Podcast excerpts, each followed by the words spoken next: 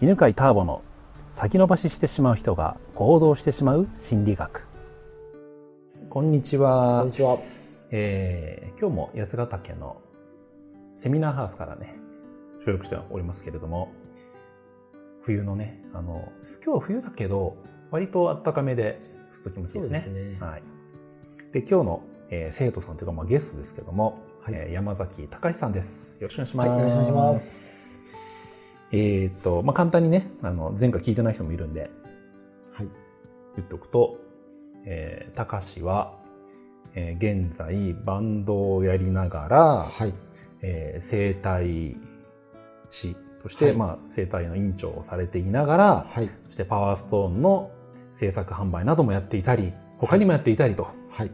いうね、あの、ね本当にもう人生を自由に生きている、そうですね。ね、やりたいことばっかやりたいことをやってる人ですけれども、えーどうしてそういう人生が歩めるのかっていうのをね、今質問しながらね、そのこう理由を探してます。見つけてます。はい。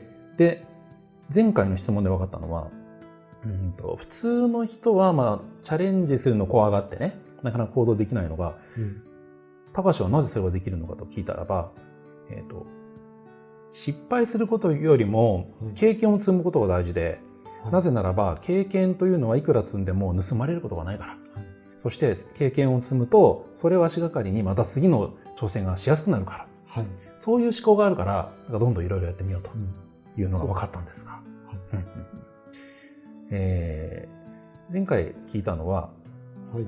どこだっけ？えーと、生態をひ生態を開いて。で最初は大変だったんだよね。はい。うんで、えー犬飼ターボが書いたチャンスを、えーそのお客さんに患者さんに勧められて読んで、はい。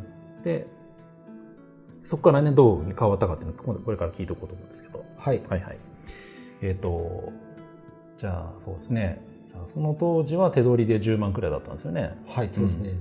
じゃあチャンス読んではい。最初読んだ時に何が一番の気づきだったですかねえーと、商売の基礎というか、うん。この心理学もそうですけども、経営者心理というか、消費者心理の基礎が分かった感じ。うーん。なんていうんですかね、もう本当に、なんだろう、スポーツの素振りを知らなかった人がフォームと素振りを教わりましたみたいなうん感じですね。それの競馬の話ねじゃあね、はい。ああそっか。じゃあうんとなんだろうな。じゃあその経営の基本ってはい。今まで知らなかったけどチャンスで分かった経営の基本って何なんですかね？えっ、とですね、もうなんだろう、もう、ルールも知らないままやっていたような形だったので、手探りで本当にうんうんやっていたので、本当にミュージシャンしかやっていなかった人間うん。が急に自営業を始めていて、うん野球のルールを知らないで野球の試合に出てるようなう ん状況だったと思うんですね。それを、あの、あの、チャンスの、あ、どこまで中身言っていいのかわかんないですけど、あ全然言ってもいいよ、うん。あのストーリーのうんあの主人公が学んでいくうん姿が本当に自分に近くて、うんうん。主人公30歳、31歳、うんくらいだったかな、うん。ちょっと僕がもうちょっと下ぐらいで、で自営業をやっていてっていう状況がすごく近かったんですね。なのですごく自分とリンクしていて、うん。あ質問のところに答えが合ってるかな。うん。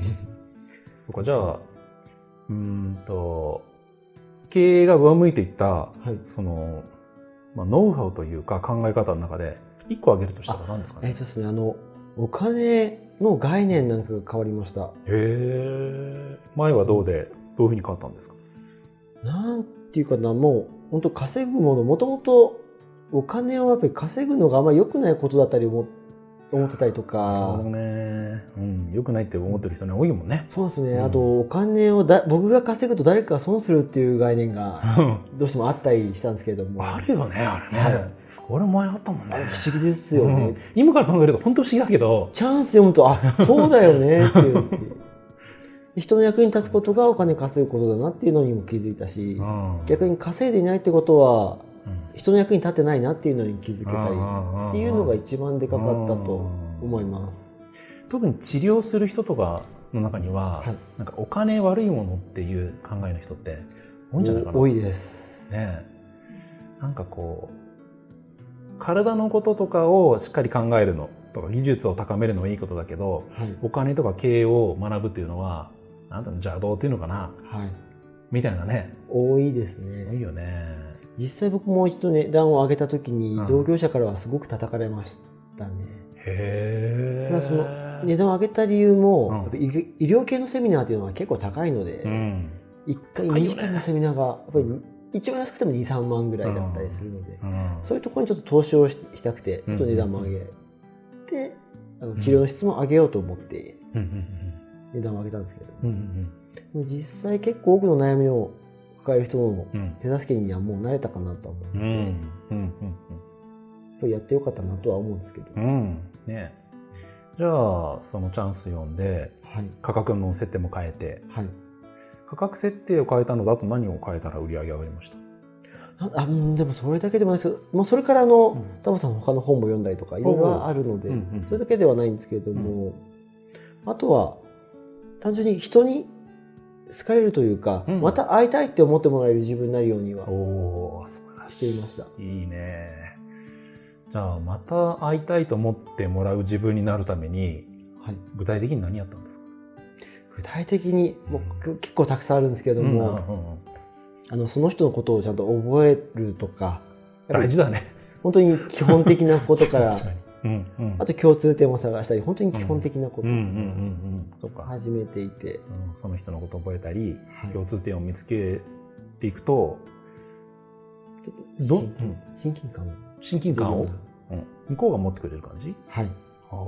ななんか地元が同じだとちょっと無駄に仲良くなるというか、うんうんうんすっごい人に知られてないようなアーティストを知ってるとうん。妙な親近感が出たりとかいうような感じで。ああそれやっていくと何が変わりました、心の距離が近くなってうん、これも同業者にはすごく叩かれたことではあるんですけれどおもあの患者さんと友達のようになれるというか仲仲良くなって気軽に相談しやすくなってくれるというか、じゃあリピート率が増えたのかな？そうですね。かなり増えました。うん、そうなんだよね。あの、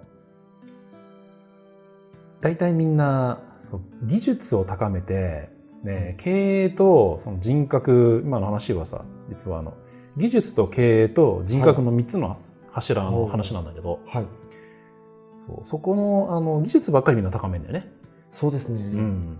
で、経営のことを勉強しないとか、あと人格を磨くのを忘れてしまうんで、はい。で、人格磨くっていうのは、なんかこう、偉い人になるわけじゃなくて、うん。そう、つながりやすい人になるということなんだよね。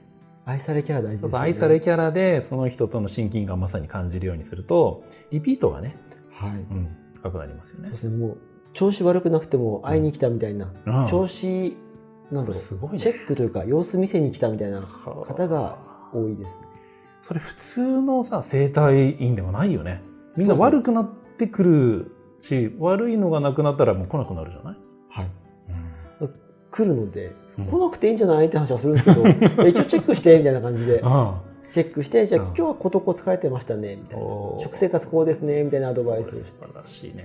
っていう人がいるので、うん、体壊さなくても来てくれるようになったので、うん。素晴らしい。